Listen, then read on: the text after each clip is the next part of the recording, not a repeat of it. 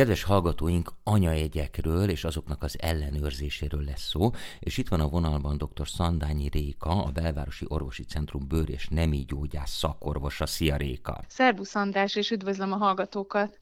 Na hát beszélgettünk mi már hasonló témákról, de akkor inkább a nyárra fókuszáltunk, és azt mondják, hogy az anyajegyeknek ilyenkor jön el az ideje, mármint nem olyan értelemben, hogy ilyenkor keletkeznek, hiszen vannak azok tulajdonképpen, ha én jól tudom, állandóan, vagy mindig jönnek elő, de majd erről te beszélsz bővebben, de hogy ilyenkor érdemes őket ellenőrizni, mert hogy lekopik már a nyári barnaság, és akkor jobban láthatóvá válnak, és akkor meg kell nézetni bőrgyógyásszal, hogy azok azok valahogy nagyobbak lesznek, vagy kisebbek, vagy fodrozódnak, vagy mit tudom én, és akkor a bőrgyógyász meg tudja mondani, hogy azzal esetleg kell-e valamit csinálni. Hát eddig terjed az én tudásom, és akkor most avas be kérlek, hogy tulajdonképpen mi is a valóság, de legelőször talán arról beszéljünk egy kicsit, hogy mi is az az anyajegy, mert erről szerintem valami keveset tudunk, a, talán csak annyit, hogy hát a gyerekeken néha van, amikor megszületnek, ugye valószínűleg innen is van a neve, de hogy ez idővel úgy szaporodik meg egyre több lesz, aztán idősebb korba egészen sok, bár akkor már vannak ilyen pigmentfoltok is, tehát az biztos, hogy a bőrünk az ugyanúgy változik, mint minden egyéb testrészünk, de hát talán ez változik a leglátványosabban, hiszen ez van leginkább szem előtt. Így van. Ö, hirtelen sok témakör merült föl. Próbálom hátulról hát Mi az az anyajegy? Talán menjünk hát Az onnan. anyajegy, igen. Definíció szerint anyajegynek nevezzük a bőrön azt az elváltozást, ami körülírt, és olyan sejtek alkotják, amik valamely minőségükben eltérnek a bőr környező sejtjeitől. Uh-huh. Tehát ebből is már látszik, hogy tulajdonképpen nagyon sokféle anyajegy van, ami nekünk az anyajegy szűrés szempontjából érdekes, azok a festékes anyajegyek, tehát a pigment anyajegyek, amik tartalmazzák azokat a festéktermelő sejteket, a melanocitákat, amiből a legveszélyesebb bőreredetű daganat, a melanóma tud kiindulni. Uh-huh. Ugye ezen kívül többfajta bőrdaganat is van, de ami az anyajegy szűréssel és az anyajegyekkel leginkább összefügg, az a melanóma. Uh, tulajdonképpen így, ahogy említetted, egész életünkben jönnek új anyajegyek. Van, amikor már születéskor látható, olyan is van, amikor egész nagyméretű ezek a vele született anyajegyek, ezek egy picit másképpen viselkednek, és más megítélés alá is esnek, mint a később megjelenő anyajegyek. Ezeket én azt hiszem, ha ilyennel születik egy kisbaba, mindenképpen érdemes gyermekgyógyásznak, gyermekbőrgyógyásznak megmutatni, Aha. és aztán döntést hozni arról, hogy mi legyen annak az anyajegynek a sorsa, de ez egy nagyon speciális terület. Azok az anyajegyek, amik egyébként a bőrünkön láthatók, azok így, ahogy mondtad, egész évben ott vannak, tehát ilyen értelemben az anyajegy szűrésnek mindig van aktualitása, nem csak ősszel, egy picit talán azért szokott ilyenkor ö, több mm, paciens jelentkezni anyajegy szűrése, mert egész egyszer nyáron, ahogy lekerül a ruha nagy része, sokkal jobban láthatóvá válnak. Sokkal jobban föltűnik, hogy hoppá, ez az anyajegy tavaly lehet, hogy még kisebb volt, vagy nem úgy nézett ki. És akkor emiatt a felfigyelés miatt talán ősszel többen jönnek, ezt a barnaságot, ezt meg sem hallottam, ezt bőrgyógyász szemmel nem, nem nagyon szeretjük hallani, hogy amikor a nyári barnaság lekopik, mert azért mi nem nagyon biztatunk senkit arra, hogy nyáron lebarnuljon.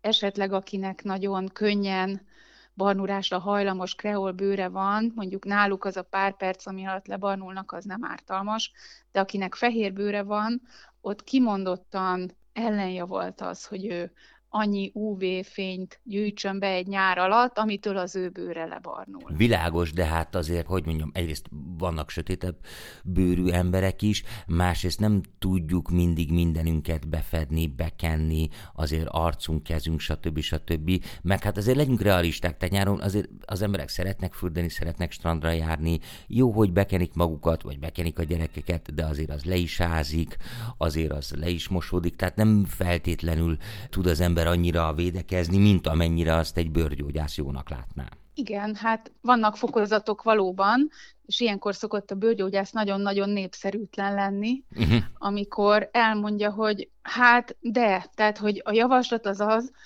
hogy mindig, minden körülmények között megfelelően kell védekezni. Tehát egyrészt a legegyszerűbb és a leghatékonyabb a fizikai, azaz a ruházattal való védekezés.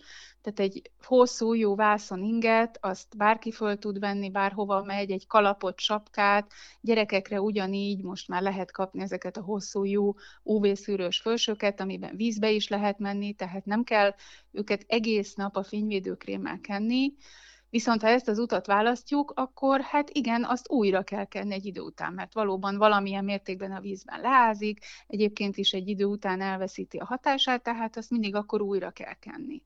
Tulajdonképpen, ha már napégés jelei láthatók, tehát a bőr kipirosodik, feszül, érzékeny, akkor ott biztos, hogy valamit nagyon elrontottunk. Uh-huh. Ezt Sajnos meg kell előzni, ez mm, energiabefektetést igényel, és van, aki olyan mértékben érzékeny bőrű, hogy egész egyszerűen azt javasoljuk, hogy hát ne ezt a formáját válassza a nyaralásnak, hanem muszáj. Uh-huh. Tehát mm, sokan szeretnek tengerparton nyaralni, de sokan szeretnek más módon kikapcsolódni, el lehet menni túrázni, hegyet mászni, tehát vannak olyan szabadidős tevékenységek, ami nem azzal jár, hogy vízparton vagyunk egész nap, mert ott tényleg nagyon nehéz a fényvédelem. Világos, de most rájöttem, hogy tulajdonképpen, ami bőrgyógyászatilag ideális, hát az a 19. századi szépségideál. Így Tehát van. ott abszolút az volt, hogy gyakorlatilag tetőtől talpig, minél fehérebb, ugye, annál Így finomabb, van. annál elegánsabb, hát igen, egyébként valószínűleg a szépségideállal van a legnagyobb probléma,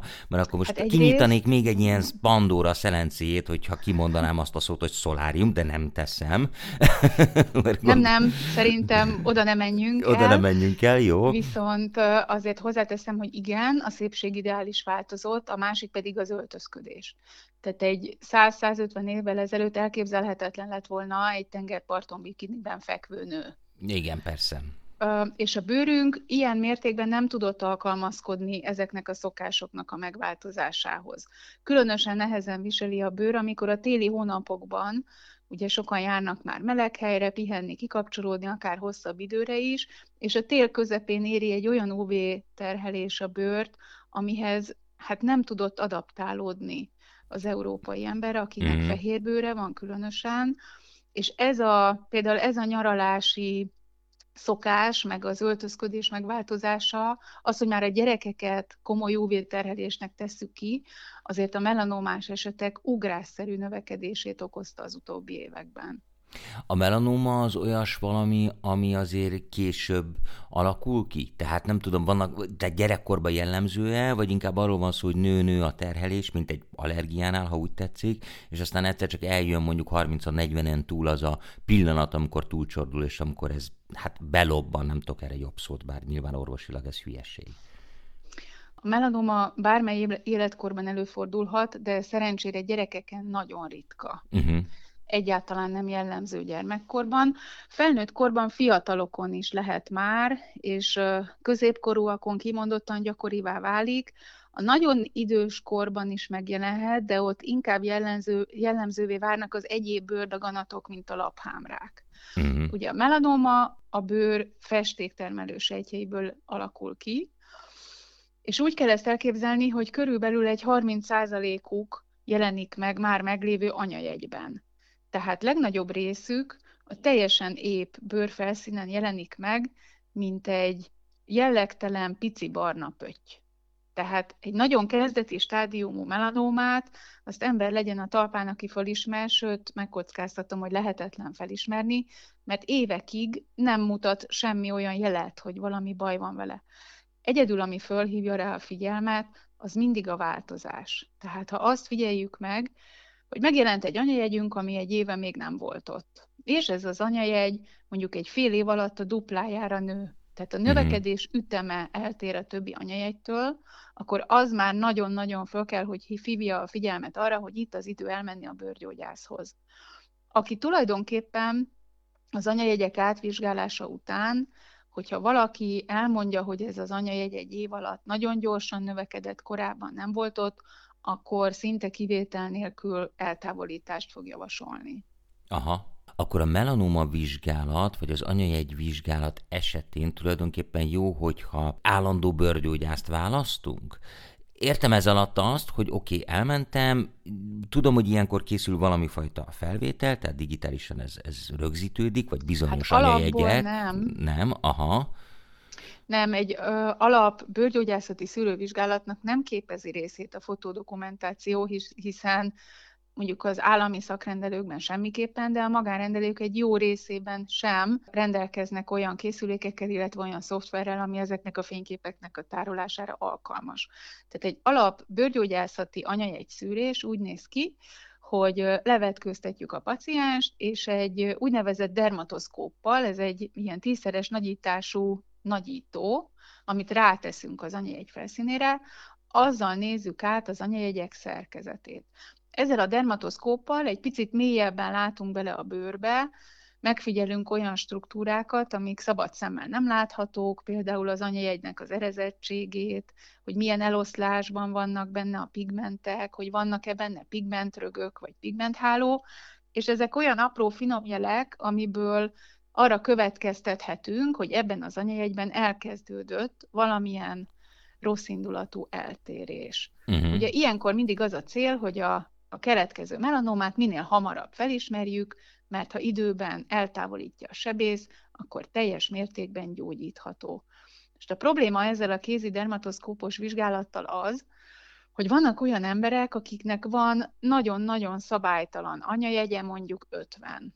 Tehát ilyenkor egész egyszerűen nem jön szóba, hogy a szabálytalan anyajegyeket eltávolítsuk, mert túl sok van belőle, és nagyon nehéz kiválasztani azt az egyet, amelyikkel esetleg baj lehet. Uh-huh.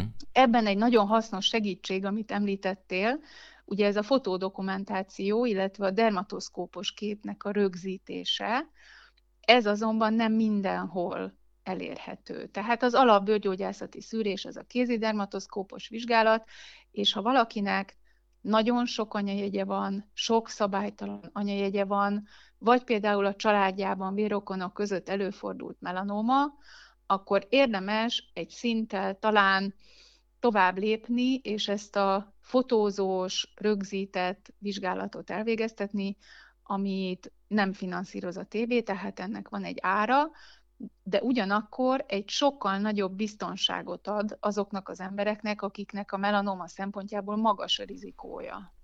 Egyébként mennyi értelme van annak, hogy az ember saját magát fotózza. Tehát azt mondom, hogy van egy anyajegyem, nem tudom, hmm, azért csinálok egy képet, és, és hat hónap múlva is csinálok egy képet. Azért ma már ugye tudjuk, hogy ezekkel a telefonokkal iszonyú jó minőségű fotókat lehet csinálni. Nem tudom, hogy orvosi szempontból is jó minőségűek te, de valamire talán jó egy ilyen. Teljes mértékben jó. Uh-huh.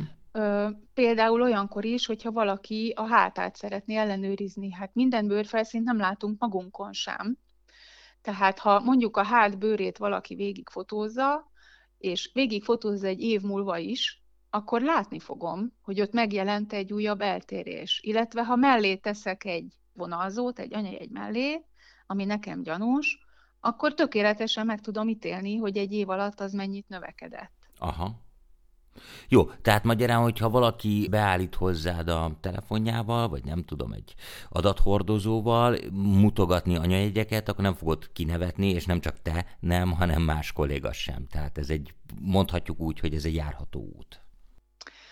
Hát az anyajegyekkel kapcsolatban egyébként is, de ilyenkor különösen igaz az, hogy a betegnek mindig igaza van. Tehát érdekes módon sokszor áll elő az a jelenség, hogy eljön a paciens, azt mondja, hogy hát ez, ez a, ezzel az anyajegyen, mintha valami baj lenne, de nem is tudja pontosan megmondani, hogy micsoda. Egy picit viszket, egy picit olyan, hát nem tudja, nem tetszik. És sokszor kiderül, hogy az az anyajegye lett rossz indulatú, és ott van egy melanóma, holott semmi különösebb jelet az az elváltozás nem mutat. Tehát mindig nagyon oda kell figyelni arra, amit a beteg mond, én úgy gondolom, és hogyha ehhez még egy fotódokumentációt is hoz, az pedig külön segítség. Uh-huh. Világos. Ha ugye kicsi a baj, fogalmazunk így, vagy még nem nagyon előre haladott a melanóma, fogalmazunk pontosabban, akkor mondtad a sebészi eljárást. Gondolom lévén, hogy bőről van szó, és vélhetőleg nem túl mélyen kell beavatkozni, ez azért nem egy úgymond nagyon komoly dolog. Szerencsére nem, hogyha nem nagyon sebész technikailag nehezen megközelíthető helyen van, mondjuk talpon, vagy az orcsúcson, hanem bárhol máshol a bőrfelszínen, akkor ezt úgy kell elképzelni, mint egy anyajegy műtétet. Tehát a sebész tulajdonképpen babér levél alakban, egy kis épp bőr ráhagyásával körbemetszi, abban a mélységben, amit ő jónak lát, hogy ott még nem maradjanak benne daganatos sejtek, elküldi a szövettani vizsgálatra, és ugye ez lesz a paciens számára nagyon érdekes, mert a szövettani vizsgálat eredményéből lehet a legtöbb következtetést levonni a korjóslatot illetően. Tehát ott a szövettani vizsgálat során megadják egyrészt, hogy milyen mélyen terjed be a daganat a bőrbe, másrészt egyéb olyan jeleket, amik jó vagy rossz prognózisra utalnak, és ami ezt követően történik, az általában a nyirokcsomók ellenőrzése, egy laboratóriumi vizsgálat, és hogyha nem adott ez a melanóma az eltávolítás pillanatáig áttételt, a nyirokcsomókban nincsen semmi eltérés, akkor ezután a műtét után tulajdonképpen gyógyultnak tekinthető. Uh-huh. Mi a helyzet, ha nem tekinthető gyógyultnak? Hogyha a műtét pillanatában már tapasztalható a nyirokcsomókban áttét, akkor azokat a nyirokcsomokat is eltávolítják sebészileg, illetve elkezdenek a betegnél valamilyen műtét utáni kezelést. Ö, tulajdonképpen, ahogy fejlődik az onkológia, egyre több olyan ö, kezelés elérhető az áttétes melanómára is, amivel most már egészen hosszas túlélést lehet még egy többszörös áttétes melanómás betegnél is jósolni. Ez nagyon sokat változott az utóbbi időben, úgyhogy ez mindenképpen egy jó hír akkor, hogyha sajnos mégiscsak későn kerül eltávolításra a daganat. Tulajdonképpen azt elmondhatjuk, hogy e, a melanóma bizonyos szempontból a legegyszerűbben megelőzhető rákforma, hiszen tulajdonképpen az anyajegyek rendszeres ellenőrzésével azért eléggé el, elébe lehet menni a bajnak, nem? Fogalmazhatunk így. Igen, elméletileg igen. Gyakorlatilag a melanóma azért nagyon alattomos, mert nincs egy vagy kettő olyan jellegzetes, mi úgy mondjuk, hogy specifikus jel, amiből egyértelműen meg lehetne mondani, hogy ez egy szabálytalan anyajegy, vagy egy melanóma. És ráadásul hosszú-hosszú évekig semmi olyat nem mutat, ami aggasztó lenne. Uh-huh. Tehát ha utólag nézzük meg egy melanómás betegnél, hogy az az elváltozás mióta van ott, azért sokszor azt látjuk, hogy az már 5-10 év óta ott szépen lassan fejlődik. És, és sokszor nem csak klinikailag, hanem szövettanilag is nehéz a diagnózis, tehát egy nagyon finom határ van a rosszindulatú és a nem rosszindulatú elváltozás között. Tehát ez, hogy könnyű diagnosztizálni, vagy könnyű szűrni, ez független attól, hogy a bőrön van, ami látható, ez sajnos nagyon sok esetben nem így van. De hát annak ellenére azt gondolom, hogy sokat tehetünk annak érdekében, hogy ezt megelőzzük, részint azzal, amit mondtál, hogy valóban vigyázzunk a nappal, és egyébként nem csak nyáron, hanem télen is.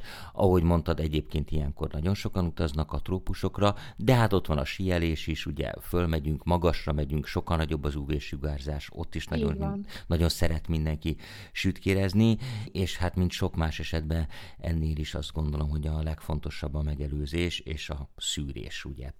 Réka, akkor nagyon szépen köszönöm, hogy itt voltál, köszönjük a sok hasznos tanácsot. Dr. Szandányi Rékával, a Belvárosi Orvosi Centrum bőr és nemi gyógyász szakorvosával beszélgettem. Köszönöm szépen neked még egyszer. Én is köszönöm. Szervusz. Szervusz András, viszont hallásra.